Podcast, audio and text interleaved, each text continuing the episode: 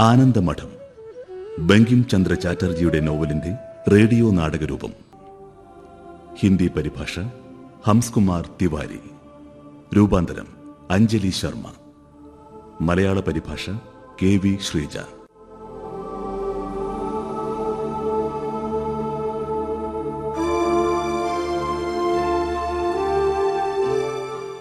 ശബ്ദം നൽകുന്നവർ Bindu Jaleel advocate Jisha Biju. Francis master Don Bosco Jaleel T Kunnath Harish M Pashupathi Prashanth Lenin doctor Baspin C M Arun P V Venugopalan.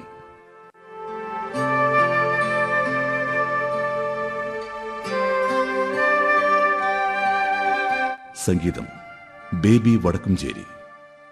സംവിധാനം S Narayanan Namboothiri K R Charlie. പതിനെട്ടാം നൂറ്റാണ്ടിൽ ബംഗാളിൽ നടന്ന സന്യാസി വിപ്ലവം പശ്ചാത്തലമായുള്ള നോവലാണ് ആനന്ദമഠം. ഇംഗ്ലീഷ് ഈസ്റ്റ് ഇന്ത്യ കമ്പനിയുടെ ജനദ്രോഹ നയങ്ങളാണ് ഇതിലേക്ക് നയിച്ചത്. ആയിരത്തി എണ്ണൂറ്റി എൺപത്തിരണ്ടിൽ പ്രസിദ്ധീകരിച്ച ഈ നോവലിൽ ബങ്കിം ചന്ദ്ര ചാറ്റർജി താൻ എഴുതിയ വന്ദേ മാതരവും ഉൾപ്പെടുത്തി. യദംഗദാശുഷേ ത്വമഗ്നേ करिष्यसि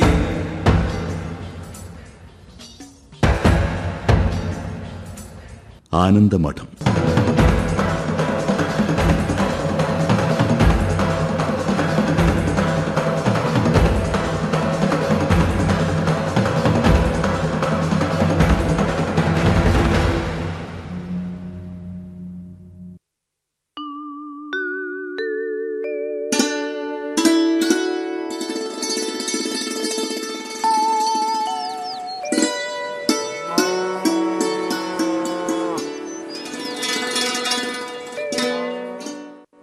കല്യാണി? നേരം പുലർന്നതേ ഉള്ളൂ. എത്ര നേരായിന്നറിയോ? ഞാനിവിടെ നിന്നെ കാത്തിരിക്കാൻ തുടങ്ങിയിട്ട്.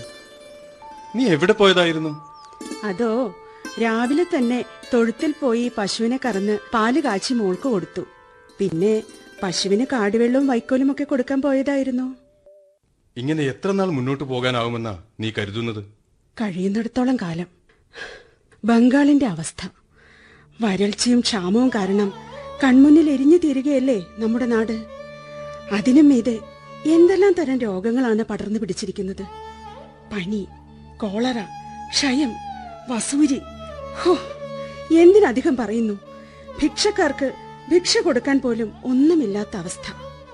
ജന്മിമാരുടെ വീടുകളിൽ പോലും അരിമണി കണി കാണാൻ കിട്ടാത്ത ദുർവിധി. അതിനെങ്ങനെയാ? ഭരിക്കുന്നവർ കണ്ണടച്ചിരിക്കുകയല്ലേ? ജനങ്ങൾ സ്വന്തം വീടും കൃഷിയിടങ്ങളും ഒക്കെ വിറ്റു. ദാരിദ്ര്യം മനുഷ്യരിൽ വരുത്തിയ മാറ്റം. പട്ടിണി സഹിക്കവയ്യാതെ അവർ ഇലകളും പുല്ലും തിന്നുന്നു.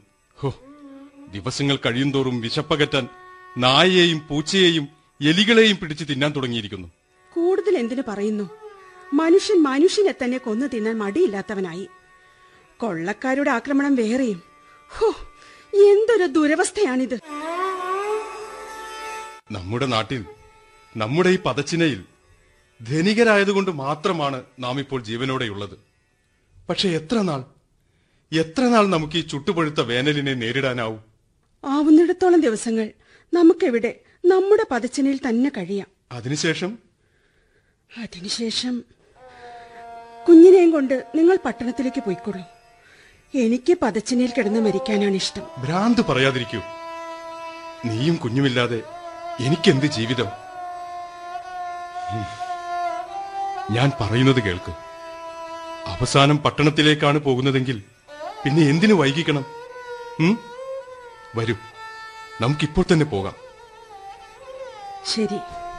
നിങ്ങളുടെ ഇഷ്ടം പോലെ. നമുക്ക് നമുക്കിവിടെ വിട്ട് പോകാം. മുർഷിദാബാദിലെ സിംബസാറിലേക്കോ അല്ലെങ്കിൽ അല്ലെങ്കിൽ കൽക്കത്തയിലേക്കോ പോകാം. അവിടെ പോയാൽ ഒരുപക്ഷെ നമുക്ക് നമ്മുടെ ജീവൻ രക്ഷിക്കാനെങ്കിലും കഴിഞ്ഞേക്കാം. ശരിയാണ്. പക്ഷെ കല്യാണി അത്രയും ദൂരം നടക്കാനാവൂ നിനക്ക്? പല്ലക്ക് ചുമക്കുന്നവരൊക്കെ മരിച്ചു കഴിഞ്ഞു. എന്നെ കുറിച്ച് ഓർത്ത് വിഷമിക്കരുത്. എനിക്ക് നടക്കാൻ കഴിയും. എത്ര ദൂരം വേണമെങ്കിലും ഞാൻ നടന്നോളാം.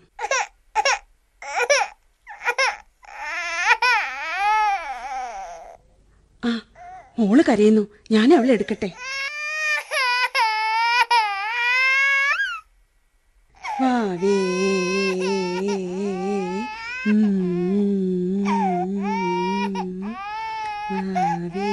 വാവേ അച്ഛന്റെ മോൾ വാ. വാ വാ. അച്ഛന്റെ മടിയിലിരിക്കും. അങ്ങനെ. കല്യാണി. നമ്മൾ പോകേണ്ട വഴി വളരെ അപകടം പിടിച്ചതാണ്. ഓരോ കാൽവെപ്പിലും നമുക്ക് കൊള്ളക്കാരെ നേരിടേണ്ടി വന്നേക്കാം. ഒഴിഞ്ഞ കൈയുമായി പോവുക അത്ര പന്തിയല്ല. നമ്മുടെ സുരക്ഷയ്ക്ക് എന്റെ തോക്കും വെടിയുണ്ടകളുമെല്ലാം കയ്യിൽ കരുതാം. ദാ നീ മോളെ പിടിക്ക്. നീ കുഞ്ഞിനെ ശ്രദ്ധിച്ചാൽ മതി. സ്വയരക്ഷയ്ക്കായി ഞാൻ ഒരു കൂട്ടം കരുതുന്നുണ്ട്. എങ്കിൽ വരൂ. നമുക്ക് പോകാം. ഞാൻ നമ്മുടെ വീട് താഴിട്ട് പൂട്ടട്ടെ.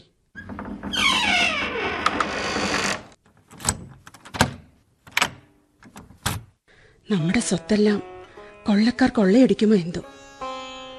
ഒരുപക്ഷെ ജീവനോടെ ഉണ്ടെങ്കിൽ അന്ന് അന്ന് നമുക്ക് ഇവിടേക്ക് തന്നെ തിരിച്ചു വരാം. ഈശ്വരൻ നമ്മെ അതിനനുഗ്രഹിക്കട്ടെ വരൂ കല്യാണി നമുക്ക് നടക്കാം. പോകാം.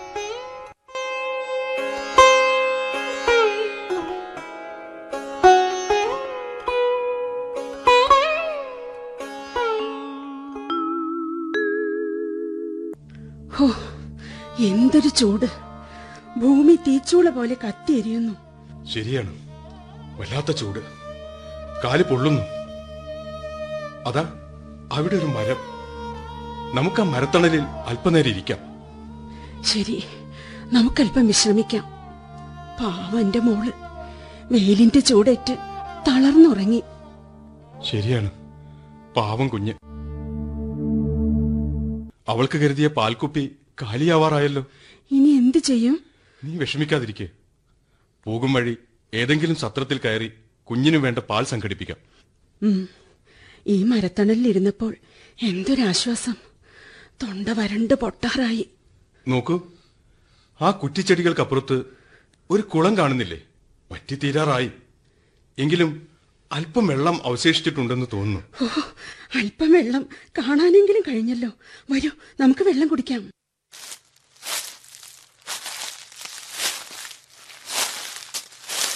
ഹോ ഇത് ചെളിവെള്ളമാണല്ലോ. എന്റെ ദൈവമേ ഈ വെള്ളം എങ്ങനെ കുടിക്കാനാണ്? എന്തൊരു പരീക്ഷണമാണിത്? ഈ വെള്ളം എനിക്കിപ്പോൾ തേനിന് തുല്യാണ്. ഇത് കുടിക്കാൻ പോവാ. കല്യാണി ഹോ എന്റെ കല്യാണി നീ അത് കുടിച്ചോ? ഇനിയിപ്പോ എനിക്കെന്ത് നോക്കാനാണ്? ഞാനും ഈ വെള്ളം കുടിക്കട്ടെ. കല്യാണി നമുക്ക് യാത്ര തുടരാം. ഇനിയൊരു കാടാണ്. സന്ധ്യക്ക് മുൻപ് നമുക്ക് കാട് മറികടക്കണം. ശരി വരൂ പോകാം.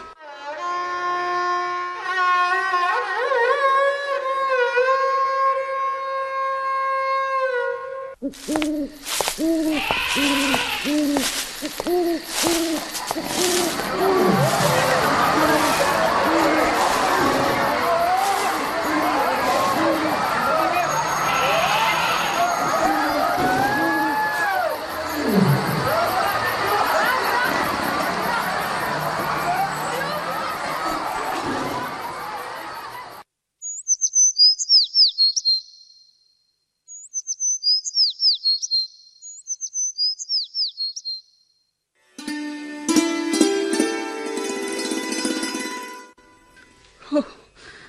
തല ചുറ്റുന്നത് പോലെ.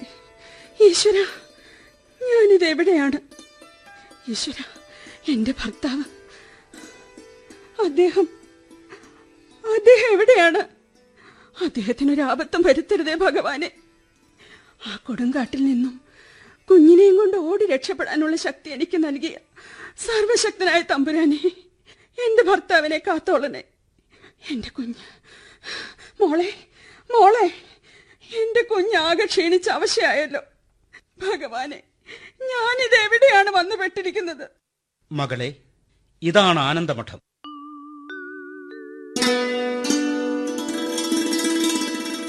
ഭാരതാംബയുടെ ക്ഷേത്രം പള്ളി വിഹാരം ഗുരുദ്വാര. വിഷമിക്കാതിരിക്കൂ. ഇവിടെ ഈ ആനന്ദമഠത്തിൽ നിങ്ങൾ സുരക്ഷിതരാണ്.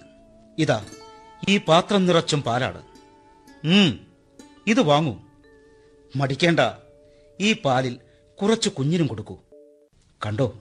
അവൾ വിശന്ന് തളർന്നുറങ്ങുകയാണ്. ബാക്കി പാൽ നിങ്ങളും കുടിക്കൂ. അതിനുശേഷം നമുക്ക് സംസാരിക്കാം. ഭയപ്പെടേണ്ട. ഞാൻ അല്പസമയം കഴിഞ്ഞ് വരാം.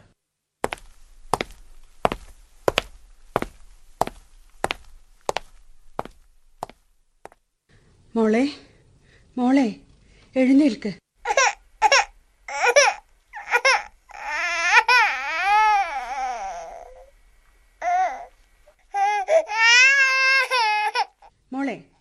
കരയണ്ട കേട്ടോ.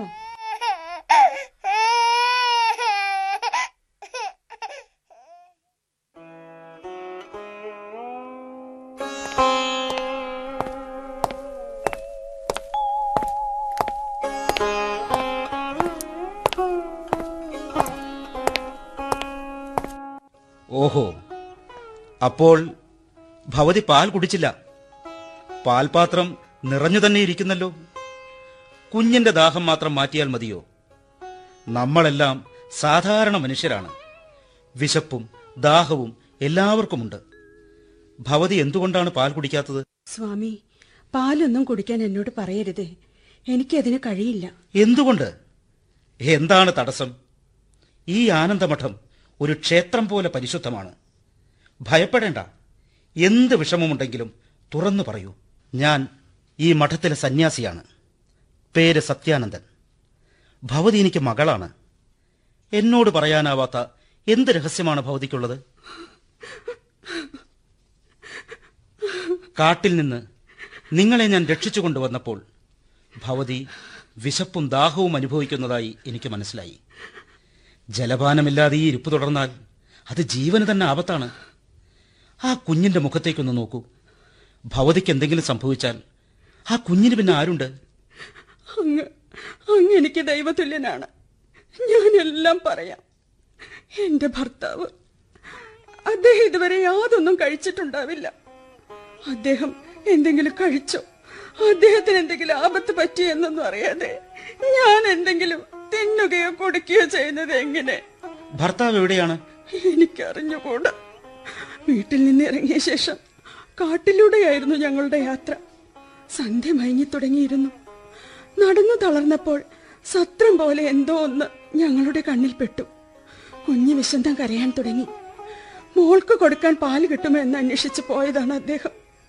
ഇരുട്ടിന് കനം വെച്ച് തുടങ്ങി. ഞാനും കുഞ്ഞും ഭയന്ന് വിറച്ചവിടെ ആ സത്രത്തിൽ തനിയെ.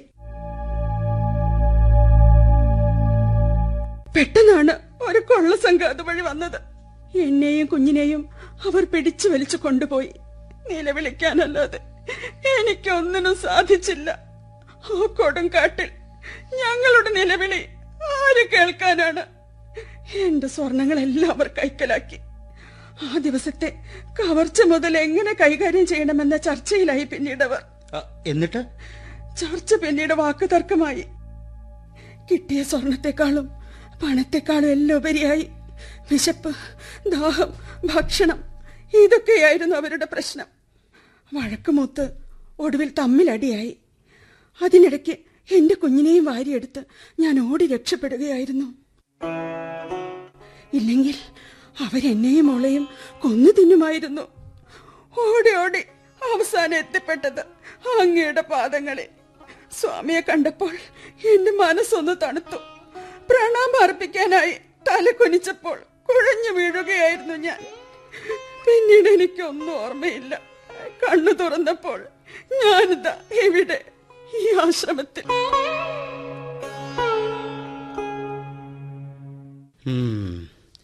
നിങ്ങൾ എവിടത്തുകാരാണ്? പതച്ചിന. പതച്ചിനയിലാണ് ഞങ്ങളുടെ വീട്. പതച്ചിനയിലോ? ഓഹോ. അപ്പോൾ നിങ്ങൾ മഹേന്ദ്രന്റെ ഭാര്യയാണല്ലേ? അതെ. അദ്ദേഹത്തെ അറിയുമോ? പതച്ചിനയിലെ ധനികനായ മഹേന്ദ്രനെ അറിയാത്തവർ വിരളമാണ്. മഹേന്ദ്രനെക്കുറിച്ച് എന്തെങ്കിലും വിവരം കിട്ടുമോ എന്ന് ഞാനൊന്ന് അന്വേഷിക്കട്ടെ. എന്റെ ഭർത്താവിനെ കുറിച്ച് എന്തെങ്കിലും വിവരം അറിയുന്നതുവരെ ഞാനൊന്നും കഴിക്കില്ല. എനിക്കതിന് കഴിയില്ല. ശരി. ഞാൻ നിർബന്ധിക്കുന്നില്ല. മഹേന്ദ്രനെ തേടി ഞാൻ പോകുന്നു. ഭയപ്പെടരുത്. ആശ്രമത്തിൽ നിങ്ങൾ സുരക്ഷിതരാണ്.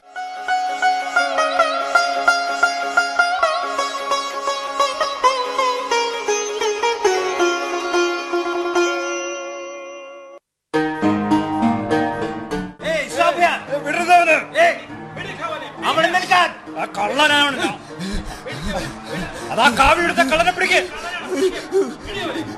പിടിക്കവനെ അവനോട് രക്ഷ അവിടെ പിടിക്കവനെ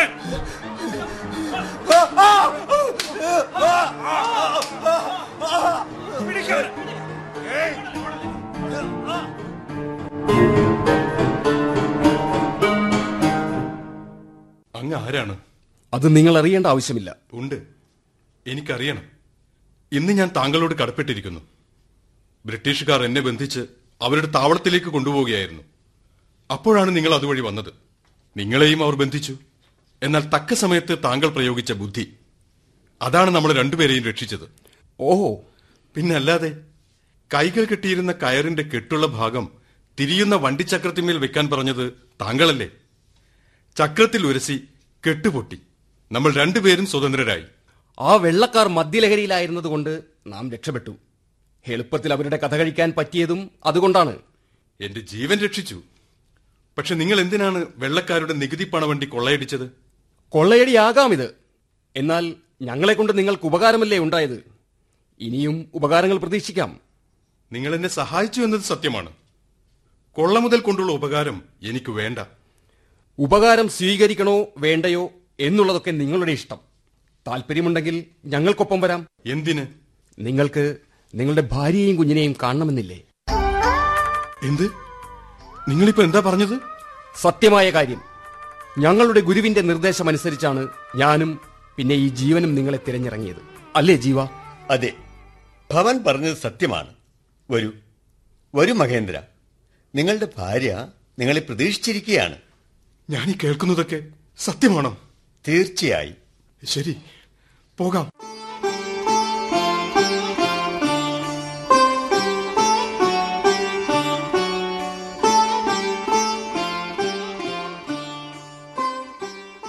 മഹേന്ദ്ര താങ്കൾ എന്താണ് ഒന്നും മിണ്ടാതെ നടക്കുന്നത്?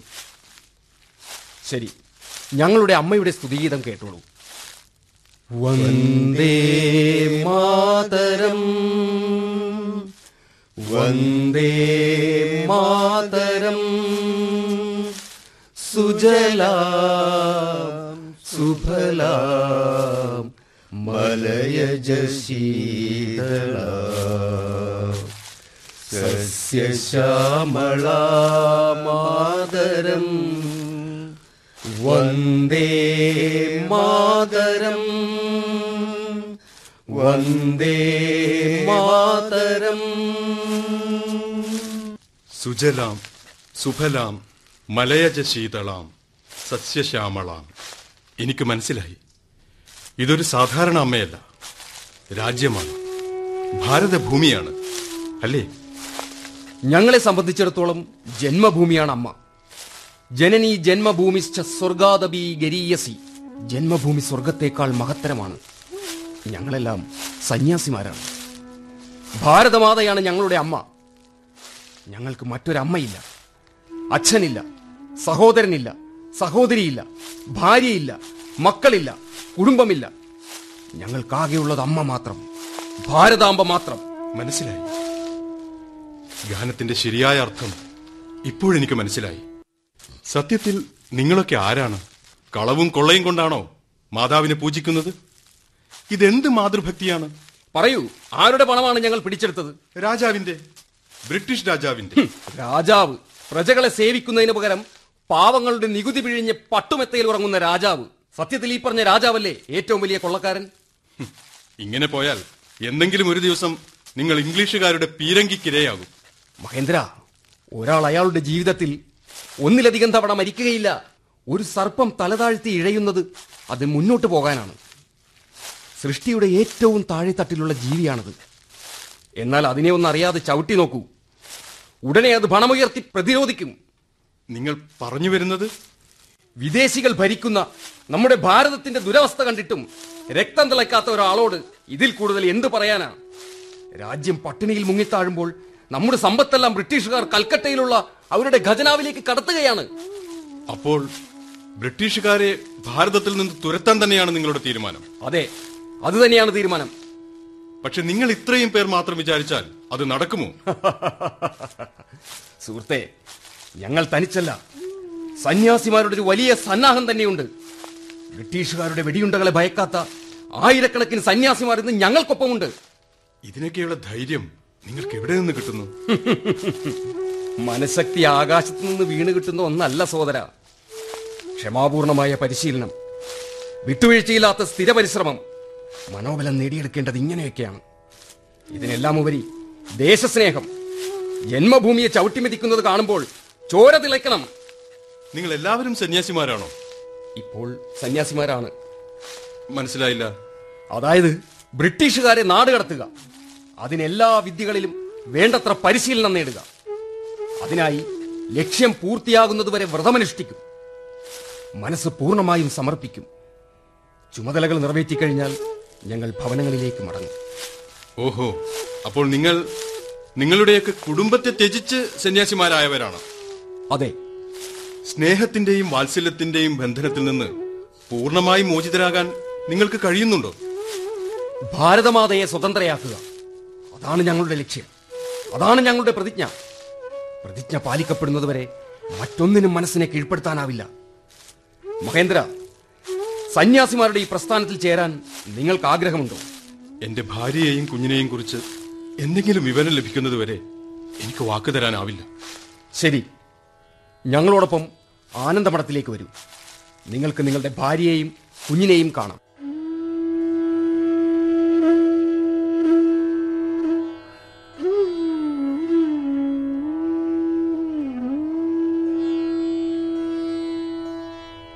കല്യാണി കല്യാണി.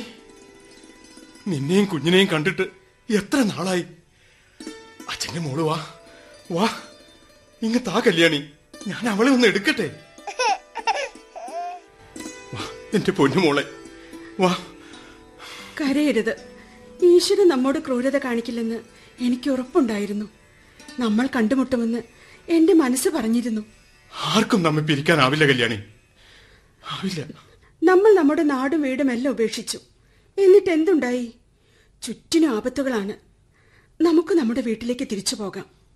അത് വേണോ കല്യാണി? വേണം. നമുക്ക് പോകാം. ഈ കാട് ഒരു കോട്ട പോലെ ആശ്രമത്തെ വളഞ്ഞിരിക്കുകയാണ്. ശരിയാണ്. പുറത്തേക്ക് കടക്കുന്നത് എങ്ങനെയാണെന്ന് മനസ്സിലാവുന്നില്ല. ഒരു വഴിയും തെളിഞ്ഞു കാണുന്നില്ല.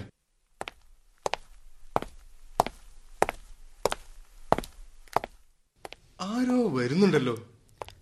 ഹേയ് പേടിക്കണ്ട. ഞാൻ ഈ മഠത്തിലെ സന്യാസിയാണ്. പേര് ധീരൻ. താങ്കൾ എന്തിനാ ചിരിക്കുന്നത്? ഏ ഇല്ലില്ല ഒന്നുമില്ല. ആട്ടെ നിങ്ങൾ എങ്ങനെ ഇവിടെ എത്തി? ഓ എങ്ങനെയൊക്കെയോ എത്തി. അത്ര തന്നെ. ഓഹോ പിന്നെന്താ പുറത്തു കിടക്കാൻ പറ്റാത്തത്? ഏ? വാവാ വാ പുറത്തേക്കുള്ള വഴി ഞാൻ കാണിച്ചു തരാം. ശരി. നന്ദിയുണ്ട് ഒരുപാട്. എനിക്കറിയാം. തീർച്ചയായും നിങ്ങൾ ഏതെങ്കിലും ഒരു സന്യാസിയോടൊപ്പം ആയിരിക്കും ഇവിടേക്ക് വന്നിട്ടുണ്ടാവുക. ഒരു സന്യാസിയുടെ സഹായമില്ലാതെ ആനന്ദമഠത്തിലേക്ക് ആർക്കും പ്രവേശിക്കുവാനോ പുറത്തു കടക്കുവാനോ സാധിക്കില്ല. ഞങ്ങൾ സാരമില്ല. നിങ്ങൾക്ക് വഴി കാണിച്ചു തരാൻ എന്നെ ഇവിടേക്ക് അയച്ചത് മറ്റാരുമല്ല. സ്വാമി സത്യാനന്ദയാണ്. ദാ ഈ വഴി നിങ്ങൾക്ക് പോവാം. ശരി അപ്പോ ഞാൻ പോകുന്നു.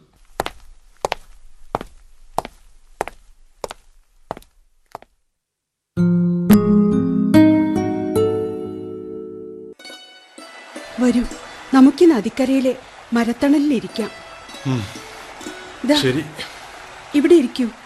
നിന്റെയും കുഞ്ഞിന്റെയും അടുത്തിരിക്കുമ്പോ എന്തൊരാശ്വാസാണ്. നോക്കൂ എന്തു പറ്റി? ആപത്തിൽ നിന്നല്ല നമ്മൾ രക്ഷപ്പെട്ടു. വീണ്ടും ഒന്നായി. എന്നിട്ടും മുഖത്തെന്താണ് ഒരു പ്രസാദമില്ലാത്തത്? എന്തെങ്കിലും ദുഃഖമുണ്ടോ? എന്താണെങ്കിലും എന്നോട് തുറന്നു പറയൂ. കല്യാണി എനിക്ക് എന്നെ തന്നെ നഷ്ടമാകുന്നത് പോലെ. എന്തു ചെയ്യണമെന്ന് എനിക്ക് അറിഞ്ഞുകൂടാ നിങ്ങൾ പറയുന്നതൊന്നും എനിക്ക് മനസ്സിലാവുന്നില്ല. കല്യാണിയെ പതച്ചിനെയും അവളുടെ വീട്ടിൽ കൊണ്ടാക്കാം. അവളും കുഞ്ഞും അവിടെ സുരക്ഷിതരാണെങ്കിൽ പിന്നെ എനിക്ക് സമാധാനമായി പ്രസ്ഥാനത്തിൽ ചേരാം. നിങ്ങൾ എന്താണ് ചിന്തിക്കുന്നത്? ഞാൻ പറയുന്ന വല്ലതും കേൾക്കുന്നുണ്ടോ? കല്യാണി ഞാൻ എനിക്ക് നിന്നോടൊരു കാര്യം. എല്ലാം എനിക്ക് മനസ്സിലാകുന്നുണ്ട്. ഒരുപാട് നാളുകൾക്ക് ശേഷം ഇന്നലെ ഞാൻ നന്നായി ഒന്ന് ഉറങ്ങി. ഉറക്കത്തിൽ ഞാൻ വിചിത്രമായൊരു സ്വപ്നം കണ്ടു. അകലെ അനന്തതയ്ക്കപ്പുറത്ത് ഒരു നീലമലയുടെ മുകളിൽ പ്രകാശധാര. അതിനടുത്ത് ഒരു വിഗ്രഹം. വിഗ്രഹത്തിന് മുന്നിലായി തേജസ്വിനിയായ ഒരു സ്ത്രീരൂപം. അവർ കണ്ണുനീർ വാർക്കുന്നുണ്ടായിരുന്നു. പെട്ടെന്ന് എനിക്ക് നേരെ വിരൽ ചൂണ്ടിക്കൊണ്ട് അവർ പറഞ്ഞു ഇവൾ ഇവൾ കാരണമാണ് മഹേന്ദ്രൻ എന്നിൽ അഭയം തേടാൻ മടിക്കുന്നത്. അപ്പോൾ അങ്ങ് അനന്തതയിൽ നിന്ന് ആ വലിയ പ്രകാശ സ്രോതസ് എന്നോട് പറഞ്ഞു നീ നിന്റെ ഭർത്താവിനെ ഉപേക്ഷിച്ച് ഞങ്ങളിലേക്ക് വരിക. അപ്പോഴേക്ക് ഞാൻ കണ്ണു തുറന്നു. സ്വപ്നത്തിൽ കണ്ട സ്ത്രീരൂപം ഭാരതാംബയാണെന്ന് ഇപ്പോഴെനിക്ക് മനസ്സിലായി. കല്യാണി പ്രസ്ഥാനത്തിൽ ചേരേണ്ടതിനെ കുറിച്ച് എങ്ങനെ നിന്നോട് പറയുമെന്ന ധർമ്മസങ്കടത്തിലായിരുന്നു ഞാൻ ഇതുവരെ. നീ എന്റെ മനസ്സ് വായിക്കുന്നു. അങ്ങയുടെ കർമ്മപഥത്തിൽ ഞാൻ ഒരിക്കലൊരു തടസ്സമാകില്ല. അപ്പോൾ അപ്പോൾ നീ എവിടെ പോകും? സ്വപ്നത്തിൽ എന്നെ വിളിച്ച ദൈവത്തിന്റെ അടുത്തേക്ക്. കല്യാണി നീ എന്തൊക്കെയാണ് ഈ പറയുന്നത്? ദാ ഇത് കണ്ടോ? വീട്ടിൽ നിന്ന് ഇറങ്ങുമ്പോൾ സ്വന്തം രക്ഷയ്ക്കായി ഞാൻ കയ്യിൽ കരുതിയ ആയുധം വിഷം. കല്യാണി!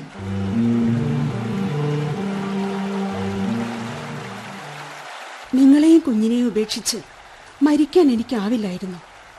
അതുകൊണ്ട് മാത്രമാണ് എത്രയൊക്കെ ആപത്തുണ്ടായിട്ടും ഞാൻ ഈ വിഷച്ചപ്പ് തുറക്കാഞ്ഞത്. എന്റെ കല്യാണി ദയവ് ചെയ്ത് ആ വിഷച്ചപ്പ് കളയൂ. ഇങ്ങ് തരൂ. ഞാൻ തന്നെ കളയാം. നിങ്ങളും കുഞ്ഞുമാണ് എന്റെ ലോകം. അങ്ങനെയല്ലാതെ എനിക്ക് ജീവിക്കണ്ട. കരയരുത് കല്യാണി. അയ്യോ കരയരുത്. അയ്യോ കുഞ്ഞ്. അയ്യോ നമ്മുടെ കുഞ്ഞെവിടെ അവൾ എവിടെയുണ്ടല്ലോ അയ്യോ. അവളുടെ കയ്യിൽ എന്താണ് കുഞ്ഞെന്തോ വായിലിടുന്നുണ്ടല്ലോ. അയ്യോ അയ്യോ അത് ദൈവമേ അവളുടെ കയ്യിൽ ആ വിഷച്ചപ്പാണല്ലോ. നോക്കൂ അവൾ ആ ചെപ്പ് തുടർന്ന് വിഷഗുളിക വായിലിട്ടു. എന്റെ ദൈവമേ മോളെ. കല്യാണി. അയ്യോ. നീ കുഞ്ഞിന്റെ കൈ അമർത്തി പിടിക്കേ. എന്റെ കുഞ്ഞ്. എന്റെ കുഞ്ഞ്. എന്റെ കുഞ്ഞ്. നീ പേടിക്കാതെ. വാവേ വാ തുറക്ക്. വാ തുറക്ക്.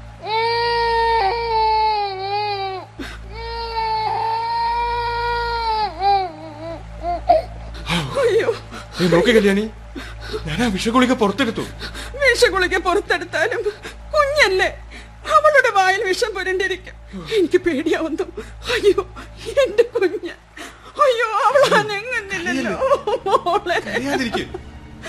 മോളെ കണ്ണു തുറക്ക്. മോളെ എഴുന്നേൽക്ക് മോളെ. കണ്ണു തുറക്ക്.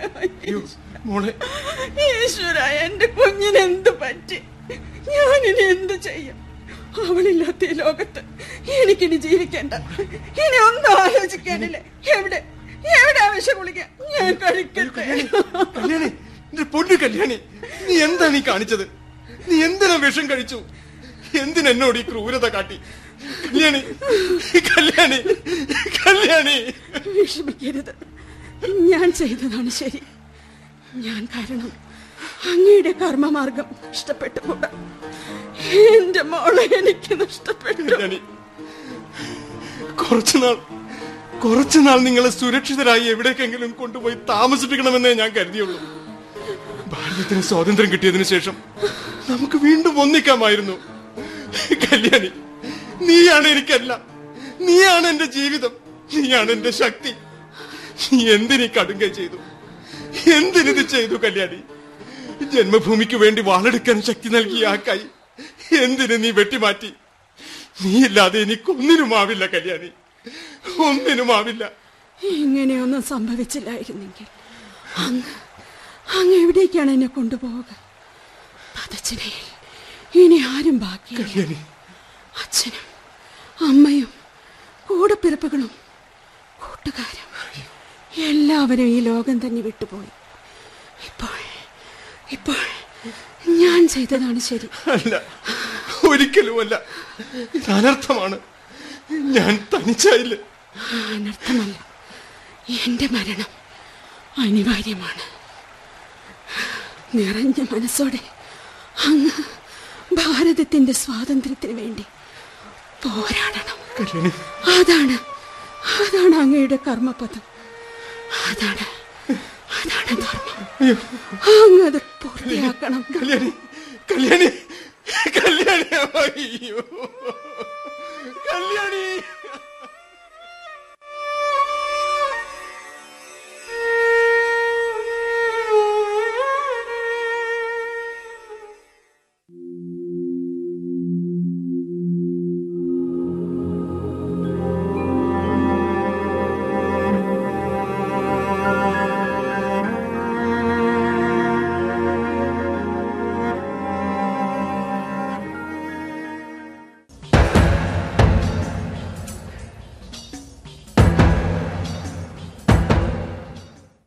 സമയത്ത് നികുതി പിരിച്ച പണവുമായി പോയ ബ്രിട്ടീഷ് സർക്കാർ വാഹനം ദേശീയവാദികളായ സന്യാസിമാർ പിടിച്ചെടുത്തു. സന്യാസിമാരെ കണ്ടാലുടൻ തടവിലാക്കാനുള്ള ഉത്തരവ് പ്രകാരം സ്വാമി സത്യാനന്ദനും മഹേന്ദ്രനും അറസ്റ്റിലായി.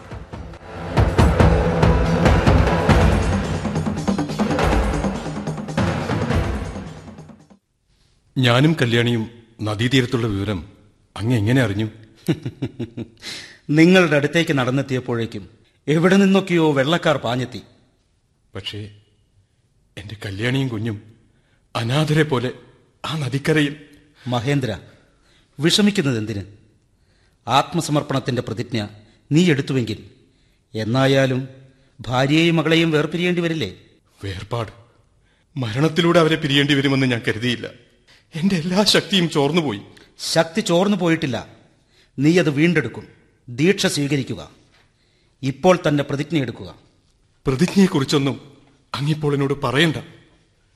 എന്റെ ഭാര്യയെയും കുഞ്ഞിനെയും കാട്ടുമൃഗങ്ങൾ ഇപ്പോൾ വലിച്ചു കയറുകയായിരിക്കും. അതാലോചിച്ച് വിഷമിക്കേണ്ട മഹേന്ദ്ര.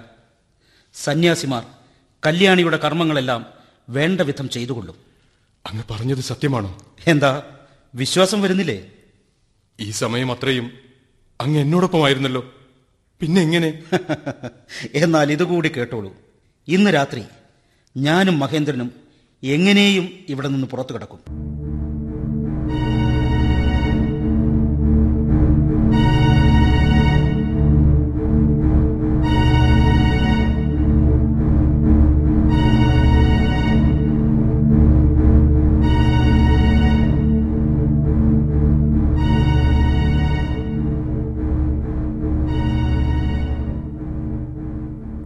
എന്ത് ചെയ്യണമെന്ന് ഒരു രൂപവും കിട്ടുന്നില്ലല്ലോ.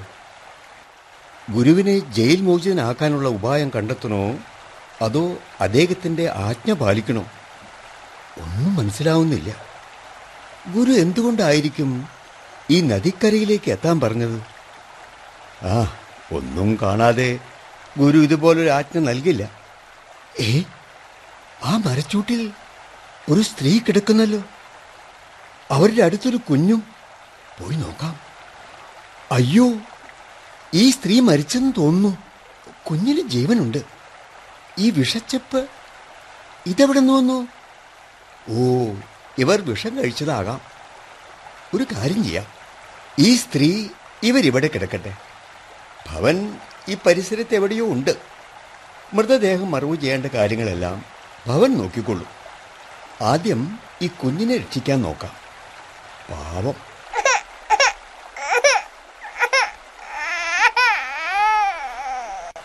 ക്ഷീണമുണ്ട് കുട്ടിക്ക്. വാ വാ മോളെ. വാ. നേരെ വീട്ടിലേക്ക് പോവുക തന്നെ. എന്നിട്ട് കുഞ്ഞിന് അനിയത്തിയെ ഏൽപ്പിക്കാം. അവൾ കുഞ്ഞിന് നന്നായി നോക്കിക്കൊള്ളും.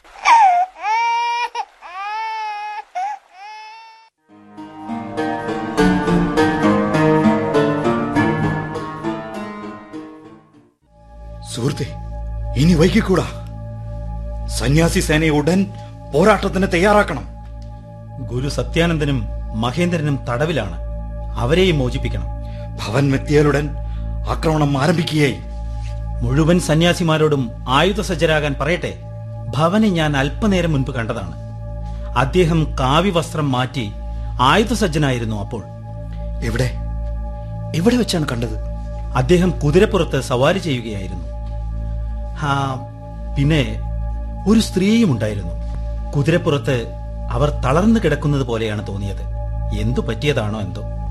ഭവനെ തന്നെയാണ് കണ്ടതെന്ന് നിങ്ങൾക്ക് ഉറപ്പുണ്ടോ? തീർച്ചയായും.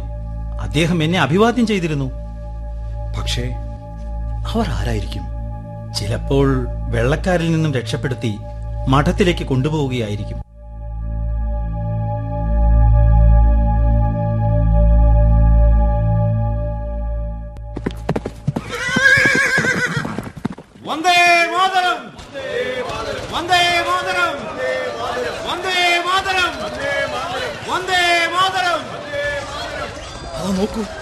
സേന. അതാ സന്യാസി സേന പുറപ്പെട്ടു കഴിഞ്ഞു. കയ്യിൽ വാളുമേന്തി ഞാനും സേനയുടെ മുന്നിൽ തന്നെയുണ്ട്. ബ്രിട്ടീഷ് ഭരണകൂടത്തെ വേരോടെ നശിപ്പിക്കേണ്ട സമയമായി. വെള്ളക്കാരുടെ തലവറ നമുക്ക് തകർക്കണം. നമ്മുടെ ഗുരു സത്യാനന്ദ സ്വാമിയെയും മഹേന്ദ്രനെയും നമുക്ക് മോചിപ്പിക്കണം. നമ്മുടെ വാളുകൾക്ക് തുരുമ്പ് പിടിച്ചിട്ടില്ല. നമ്മുടെ കൈകളുടെ ശക്തി ചോർന്നു പോയിട്ടില്ല. ധീരരാണ് നാം. വന്ദേ മാതരം. ചൊല്ലു. ഉറക്കെ ചൊല്ലു. വന്ദേ മാതരം വന്ദേ മാതരം വന്ദേ മാതരം. നമുക്ക് പുറപ്പെടാം. നിൽക്കൂ. നമ്മൾ നഗരത്തിലെത്തി. വെള്ളക്കാരുടെ തടവറ അടുത്തു തന്നെയാണ്. കാവൽക്കാരെ എല്ലാം കൊന്നുകളഞ്ഞേക്കൂ. ആ തടവറ തകർക്കണം. എന്നിട്ട് ഗുരുവിനെയും മഹേന്ദ്രനെയും പുറത്തു കൊണ്ടുവരണം. സൂക്ഷിക്കണം. അവർക്കൊരു പോറൽ പോലും പറ്റരുത്. ആക്രമിക്കൂ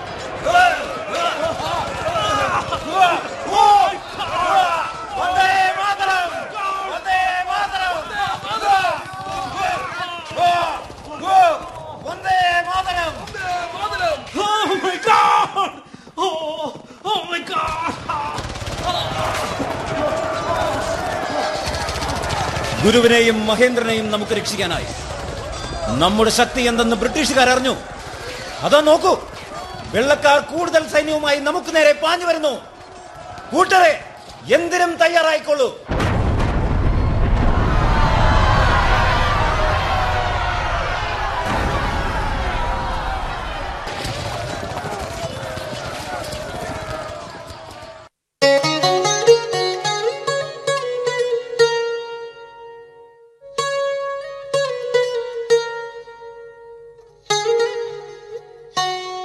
ഗുരു എന്തുകൊണ്ടാണ് ദൈവം സന്യാസി സേനയെ കൈവിട്ടത്? നോക്കൂ ജീവ ദൈവം നമ്മെ കൈവിട്ടിട്ടില്ല.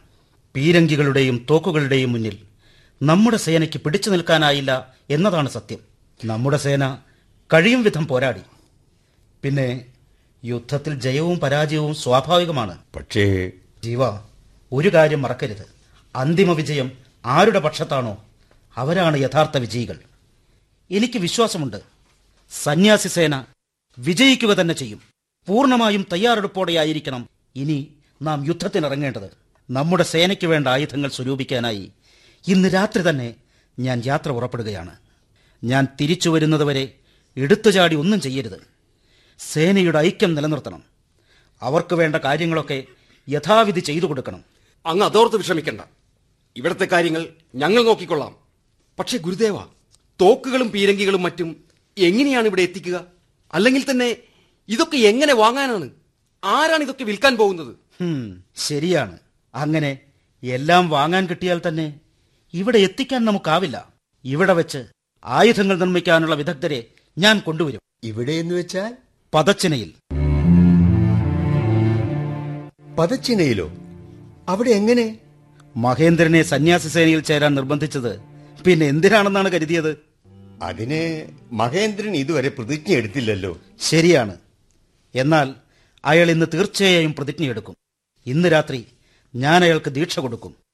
അതിനുശേഷമേ ഞാൻ യാത്ര പുറപ്പെടുകയുള്ളൂ. മഹേന്ദ്രന് ദീക്ഷ കൊടുക്കാൻ എന്താണ് തടസ്സം ഗുരുദേവ? അയാളുടെ ഭാര്യയ്ക്കും മകൾക്കും എന്ത് സംഭവിച്ചുവെന്ന് ഞങ്ങൾക്ക് ആർക്കും അറിഞ്ഞുകൂടാ. എന്നാൽ നദിക്കരയിൽ ഒരു പെൺകുഞ്ഞിനെ ഞാൻ കണ്ടിരുന്നു. കുഞ്ഞിന് എന്റെ സഹോദരിയെ ഏൽപ്പിച്ചിട്ടുണ്ട്. കുഞ്ഞിന്റെ അടുത്ത് ഒരു സ്ത്രീ മരിച്ചു കിടന്നിരുന്നു. ഇനി ഒരുപക്ഷെ അത് മഹേന്ദ്രന്റെ ഭാര്യയും കുഞ്ഞുമായിരിക്കുമോ? സംശയിച്ചത് നേരാണ്. അവർ മഹേന്ദ്രന്റെ ഭാര്യയും മകളുമാണ്. എന്ത്? എന്തു പറ്റി ഭവൻ? എന്തിനാണ് ഞെട്ടിയത്? ഇല്ല ഒന്നുമില്ല. കല്യാണിയെ രക്ഷിച്ച കാര്യം ഇപ്പോൾ പറയണ്ട. അവൾ ജീവനോടെ ഉണ്ടെന്ന കാര്യം എനിക്കല്ലാതെ ആർക്കും അറിയില്ല. നഗരത്തിൽ അവളെ സുരക്ഷിതയായി പാർപ്പിച്ചിരിക്കുന്ന വിവരം തൽക്കാലം ഇവരാരും അറിയണ്ട. ഭവൻ നിങ്ങൾ എന്താണ് ചിന്തിക്കുന്നത്? അത് ഒന്നുമില്ല ഗുരു. ശരി ശരി. പൂജയ്ക്ക് സമയമായി. ഇന്ന് മഹേന്ദ്രനടക്കമുള്ള പുതിയ സന്യാസിമാർക്ക് ദീക്ഷ നൽകണം. സന്യാസിമാരോ? മഹേന്ദ്രനെ കൂടാതെ പുതിയതായി വേറെ ആരാണുള്ളത്? ഉണ്ട്. മറ്റൊരു സന്യാസി കൂടിയുണ്ട്. ഇന്നാണ് അവൻ മഠത്തിലെത്തിയത്. നന്ന ചെറുപ്പമാണവൻ. എന്നാൽ അവന്റെ ബുദ്ധിശക്തിയും പെരുമാറ്റവും നമ്മെ അത്ഭുതപ്പെടുത്തി കളഞ്ഞു. ഒരു സന്യാസിയായി അവനെ പരിശീലിപ്പിച്ചെടുക്കേണ്ട ജോലി ഞാൻ ജീവനെ ഏൽപ്പിക്കുന്നു. അങ്ങയുടെ ആജ്ഞ പോലെ. ആ പിന്നൊരു കാര്യം. നിങ്ങളിൽ ആരെങ്കിലും എന്തെങ്കിലും തെറ്റ് ചെയ്തിട്ടുണ്ടെങ്കിൽ അഥവാ എന്റെ അസാന്നിധ്യത്തിൽ ഇനി എന്തെങ്കിലും ചെയ്യുകയാണെങ്കിൽ ഞാൻ തീർത്ഥാടനം കഴിഞ്ഞു വരുന്നതുവരെ പ്രായശ്ചിത്തമൊന്നും ചെയ്യരുത്. ശരി ഞാൻ പോകുന്നു.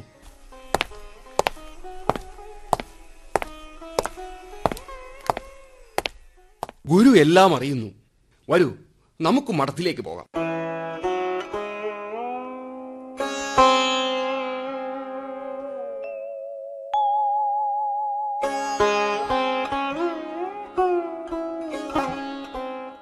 മഹേന്ദ്ര. പ്രണാമം ഗുരുദേവ. താങ്കളെ ഒരു സന്തോഷ വാർത്ത അറിയിക്കാൻ ആഗ്രഹിക്കുന്നു. എന്താണ് ഗുരുദേവ?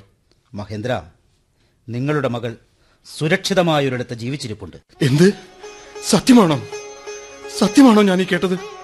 എവിടെയാണ് അവൾ ഗുരു എനിക്ക് അവളെ കാണണം. നിങ്ങളത് അറിയുന്നതിന് മുമ്പ് എന്നോട് സത്യം പറയണം. നിങ്ങൾ ദീക്ഷ സ്വീകരിക്കാൻ ആഗ്രഹിക്കുന്നുണ്ടോ? ഞാൻ എപ്പോഴേ അത് മനസ്സിൽ തീരുമാനിച്ചുറപ്പിച്ചതാണ്. അങ്ങനെയാണെങ്കിൽ ഇപ്പോൾ മകളെക്കുറിച്ച് കൂടുതൽ അറിയാതിരിക്കുന്നതാണ് നല്ലത്. അതെന്തുകൊണ്ടാണ് ഗുരുദേവ? സന്യാസികൾ വ്രതം പാലിക്കേണ്ടതുണ്ട്. കർത്തവ്യപാലനം പൂർത്തിയാകും വരെ ഭാര്യ മക്കൾ കുടുംബം മറ്റു ബന്ധുക്കൾ എന്നിവരുമായി യാതൊരു ബന്ധവും പാടില്ല. ഭാരതമാതാവിന് വേണ്ടി സകലതും ത്യജിച്ച ഒരാൾ മാത്രമാണ് ദീക്ഷ സ്വീകരിക്കാൻ യോഗ്യനായിട്ടുള്ളത്. നിങ്ങളുടെ കുഞ്ഞ് സുരക്ഷിതയാണ്. ആ കാര്യത്തിൽ പേടി വേണ്ട. മകൾ ജീവനോടെ ഉണ്ടെന്നറിഞ്ഞല്ലോ. അവൾ സുരക്ഷിതയാണല്ലോ. അത് കേട്ടാൽ മതി. ദീക്ഷ സ്വീകരിക്കാൻ ഞാൻ തയ്യാറാണ് ഗുരുദേവ.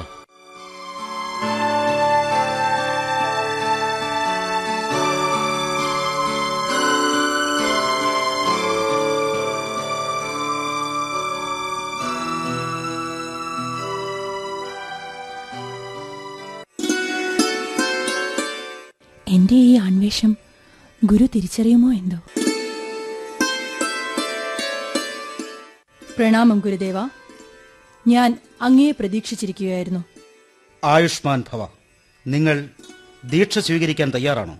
തീർച്ചയായും.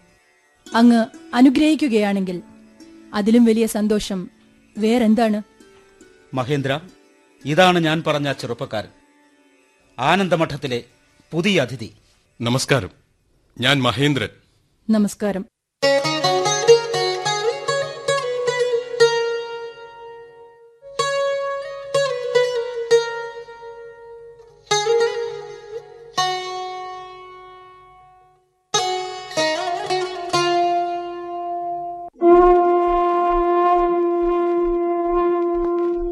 രണ്ടുപേരും ഇരിക്കൂ.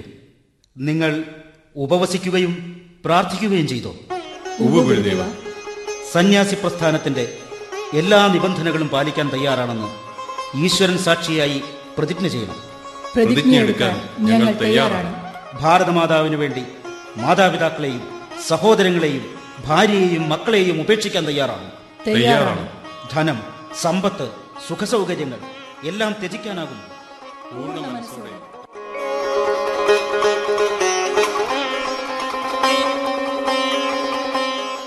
വന്ദേ മാതരം.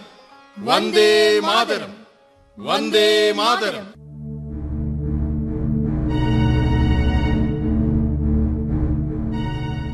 മഹേന്ദ്ര നിൽക്കൂ.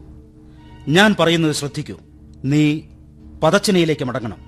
തെളിച്ചു പറഞ്ഞാൽ വെള്ളക്കാരെ പ്രതിരോധിക്കാൻ നമുക്കൊരു കോട്ടയില്ല. നിനക്കാണെങ്കിൽ അവിടെ വിശാലമായൊരു കെട്ടിടമുണ്ട്. ആ ഗ്രാമം മുഴുവൻ നിന്റെ അധീനതയിലാണല്ലോ. ഗ്രാമത്തിനു ചുറ്റും കനത്ത മതിൽ കെട്ടുകയും അതിന്മേൽ പീരങ്കികൾ ഉറപ്പിക്കുകയും ചെയ്താൽ നമുക്ക് പതച്ചനയെ ഒരു ഉഗ്രൻ കോട്ടയാക്കി മാറ്റാൻ സാധിക്കും. ആജ്ഞ പോലെ ഗുരുദേവ പക്ഷേ ഞാൻ തനിച്ച് നീ തനിച്ചാണെന്ന് ആര് പറഞ്ഞു? ചെറു സംഘങ്ങളായി രണ്ടായിരത്തോളം സന്യാസിമാർ അവിടെ എത്തും. കോട്ട നിർമ്മിക്കാൻ അവർ സഹായിക്കും. സ്വർണവും വെള്ളിയും പണവും നിറച്ച പെട്ടികൾ ഞാൻ കൊടുത്തയക്കാം. ആയുധങ്ങൾ നിർമ്മിക്കുന്ന വിദഗ്ധരെ സംഘടിപ്പിക്കാൻ പോവുകയാണ് ഞാൻ. അവരെത്തിയാൽ പീരങ്കികളും തോക്കുകളും മറ്റ് പടക്കോപ്പുകളും നിർമ്മിക്കാൻ ഒരായുധശാല കോട്ടയ്ക്കകത്ത് സ്ഥാപിക്കണം. അങ്ങനെ നമുക്ക് യുദ്ധത്തിനൊരുങ്ങാം. അങ്ങയുടെ ആജ്ഞ പോലെ.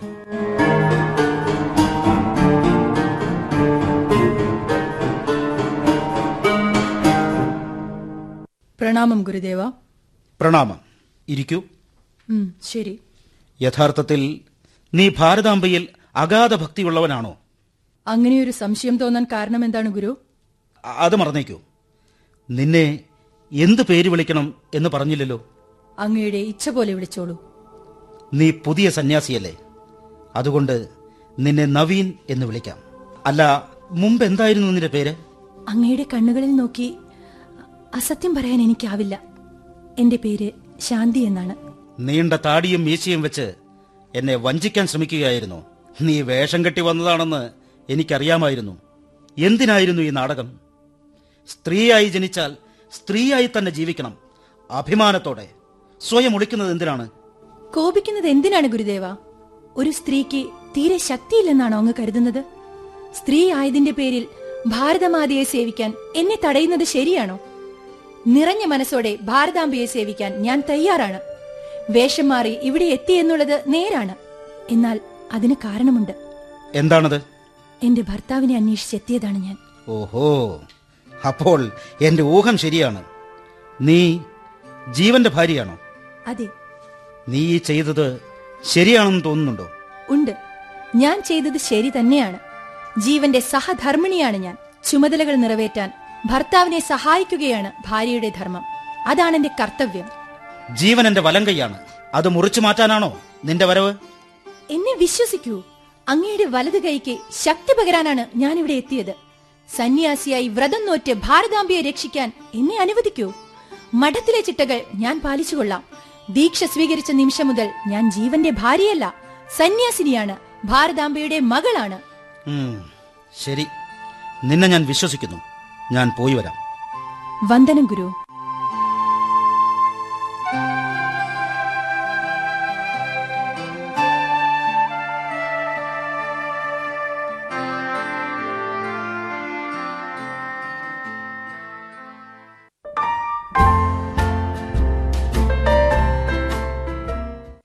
മിസ്റ്റർ ഡോണിവർത്ത് നായാട്ടിനെത്തിയിട്ട് ഇപ്പോൾ മുന്നോട്ട് പോകാൻ ഒരു വഴിയും കാണുന്നില്ല. വന്യജീവികൾ ധാരാളമുണ്ട്. സൂക്ഷിക്കണം.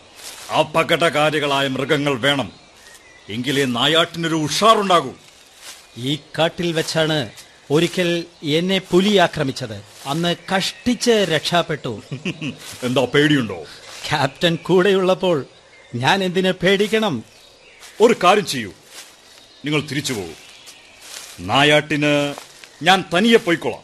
As your wish but captain സൂക്ഷിക്കണം.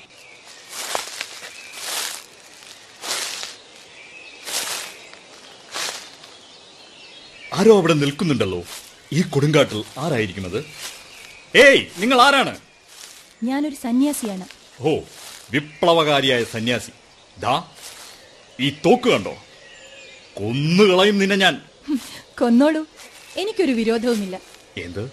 ഞാൻ പറഞ്ഞത് കേട്ടിട്ടും അവൾക്കൊരു ഏയ് ഏയ് നീ എന്താണ് ഈ കാണിച്ചത്? എന്റെ റൈഫിൾ തട്ടിയെടുത്തോ? തിരിച്ചു തരുന്നുണ്ടോ അത്? നീ നീ എന്നെ കൊല്ലാൻ പോവുകയാണോ? ഞാൻ ആരെയും കൊല്ലാൻ പോകുന്നില്ല. നീ ഒരു സ്ത്രീയല്ലേ? അതെ അതിനെന്താ? പിന്നെ ഒരു കാര്യം പറഞ്ഞേക്കാം.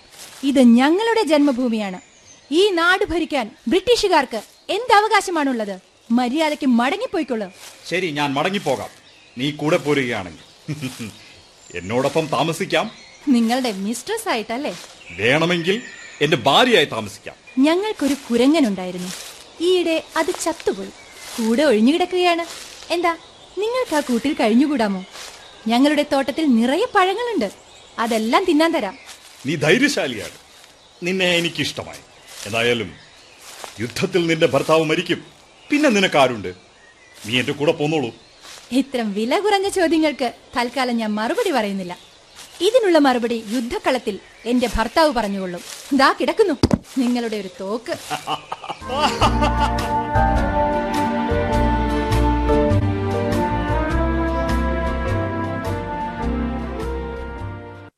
കല്യാണി നിനക്ക് സുഖമല്ലേ?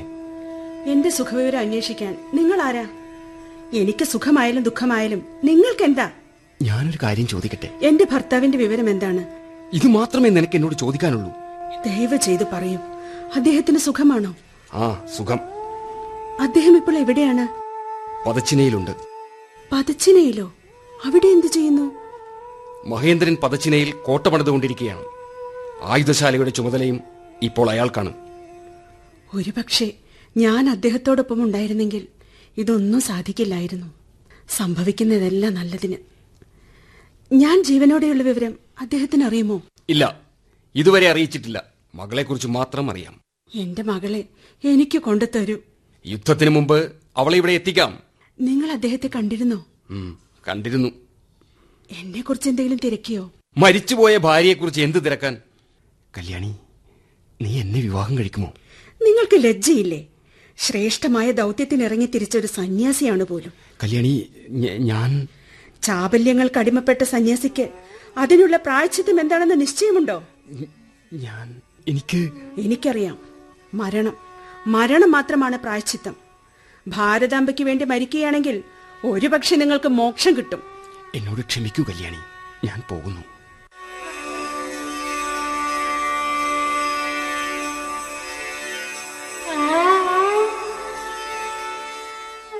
വിട്ടിയായ ഭവൻ.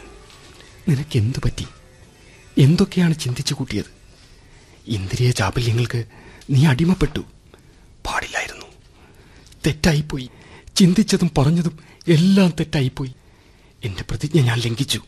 മരണം. മരണം മാത്രമാണ് അതിനുള്ള പ്രായശ്ചിത്തം. അതെ ഞാൻ മരിക്കണം. എന്റെ ചുമതലകൾ ഞാൻ മറന്നു. ഗുരുവിനോടും ആനന്ദമഠത്തിനോടും ഞാൻ വഞ്ചന കാട്ടി. ഇന്ദ്രിയാസക്തി കീഴ്പ്പെടുത്തിയ ഈ ശരീരം നശിക്കുന്നതാണ് നല്ലത് എന്താണ് ശബ്ദം? ഞാൻ ഞാൻ മരണത്തിന്റെ വിളി കേൾക്കുന്നു. മരണം എന്നെ വിളിക്കുന്നു. ഗുരുദേവ എന്നോട് ക്ഷമിക്കൂ. ഈ പാപിയോട് ക്ഷമിക്കൂ. ഈ പാപിയോട് ക്ഷമിക്കൂ. ഭവൻ നീ ഇനി ഒരിക്കലും നിന്റെ കടമയിൽ നിന്ന് വഴിതെറ്റി പോവുകയില്ല. ഞാൻ നിന്നെ അനുഗ്രഹിക്കുന്നു. എന്ത്? ഗുരുവിന്റെ ശബ്ദമാണല്ലോ അത്. ഗുരുദേവ എന്നോട് ക്ഷമിക്കൂ. എന്നോട് ക്ഷമിക്കൂ ഗുരുദേവ. എന്നോട് ക്ഷമിക്കൂ.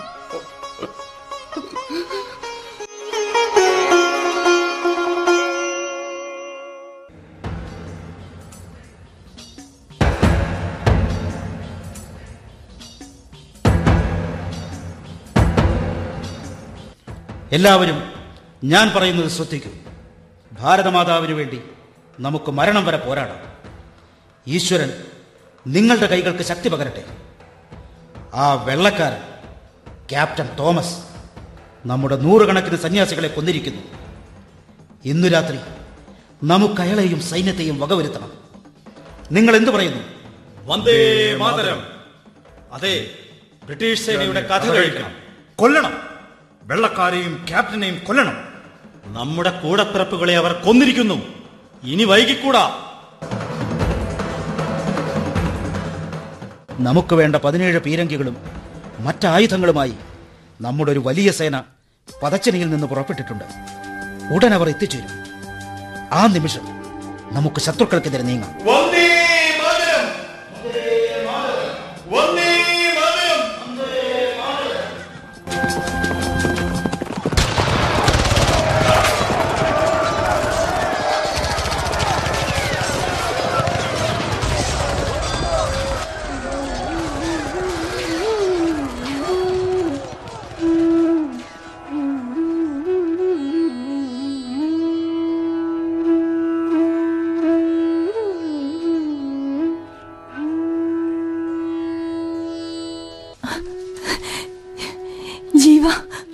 ജീവ ശാന്തി ഞാൻ എവിടെയാണ്? ഞാൻ ഞാൻ മരിച്ചില്ലേ? ഇല്ല. ഞാൻ എങ്ങനെ ആരാണ് എന്നെ രക്ഷിച്ചത്? ഒരു മഹാനായ വൈദ്യൻ യുദ്ധം അവസാനിച്ചപ്പോൾ യുദ്ധഭൂമിയിൽ മൃതദേഹങ്ങൾക്കിടയിൽ നിന്ന് നിങ്ങളെ പുറത്തെടുത്തത് അദ്ദേഹമാണ്. എനിക്ക് വിശ്വസിക്കാനാവുന്നില്ല. വിശ്വസിക്കൂ. ദൈവതുല്യനായ അദ്ദേഹം അപ്രത്യക്ഷനായി. ശാന്തി യുദ്ധത്തിൽ ആരാണ് ജയിച്ചത്? അങ്ങാണ് ജയിച്ചത്. സന്യാസി പടയാണ് ജയിച്ചത്. നമ്മളാണ് ജയിച്ചത്. ശാന്തി അപ്പോൾ ഭവൻ? അദ്ദേഹം വീരമൃത്യു പ്രാപിച്ചു.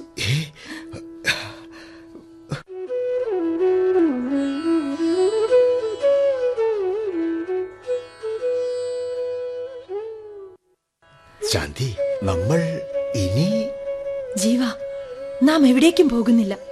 നാം ഭാരതാംബയ്ക്ക് വേണ്ടി പോരാടി നേടിയെടുത്ത സ്വാതന്ത്ര്യം സംരക്ഷിക്കേണ്ട ചുമതലയും നമുക്കുണ്ട്.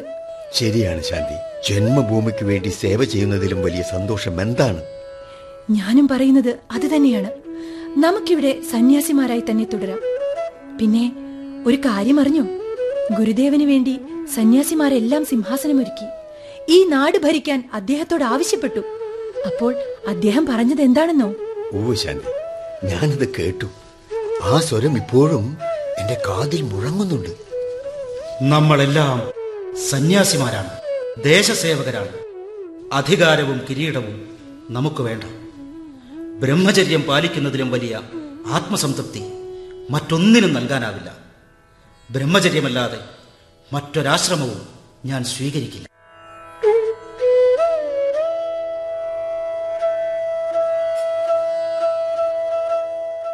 ആനന്ദമഠം. ബങ്കിം ചന്ദ്ര ചാറ്റർജിയുടെ നോവലിന്റെ റേഡിയോ നാടകരൂപം സമാപിക്കുന്നു. വന്ദേ മാതരം. വന്ദേ മാതരം. ഹിന്ദി പരിഭാഷ ഹംസ്കുമാർ തിവാരി. രൂപാന്തരം അഞ്ജലി ശർമ്മ. മലയാള പരിഭാഷ കെ വി ശ്രീജ. കഥാപാത്രങ്ങളും ശബ്ദം നൽകിയവരും Kalyani Bindu Jali Shanthi advocate Jisha Biju Jeevan Francis master Don Bosco Mahendran Jaleel T Kunnath Swami Sathyanandan Harish M Pashupathi Bhavan Prashanth Lenin Dheeran Jnanan C M Arun Thomas സന്യാസി doctor Baspin ഡൂണിവർത്ത് സന്യാസി P V Venugopalan. സംഗീതം baby Vadakkumchery. സംവിധാനം S Narayanan Namboothiri K R Charlie. അവതരണം ആകാശവാണി തൃശൂർ നിലയം. വന്ദേ മാതരം.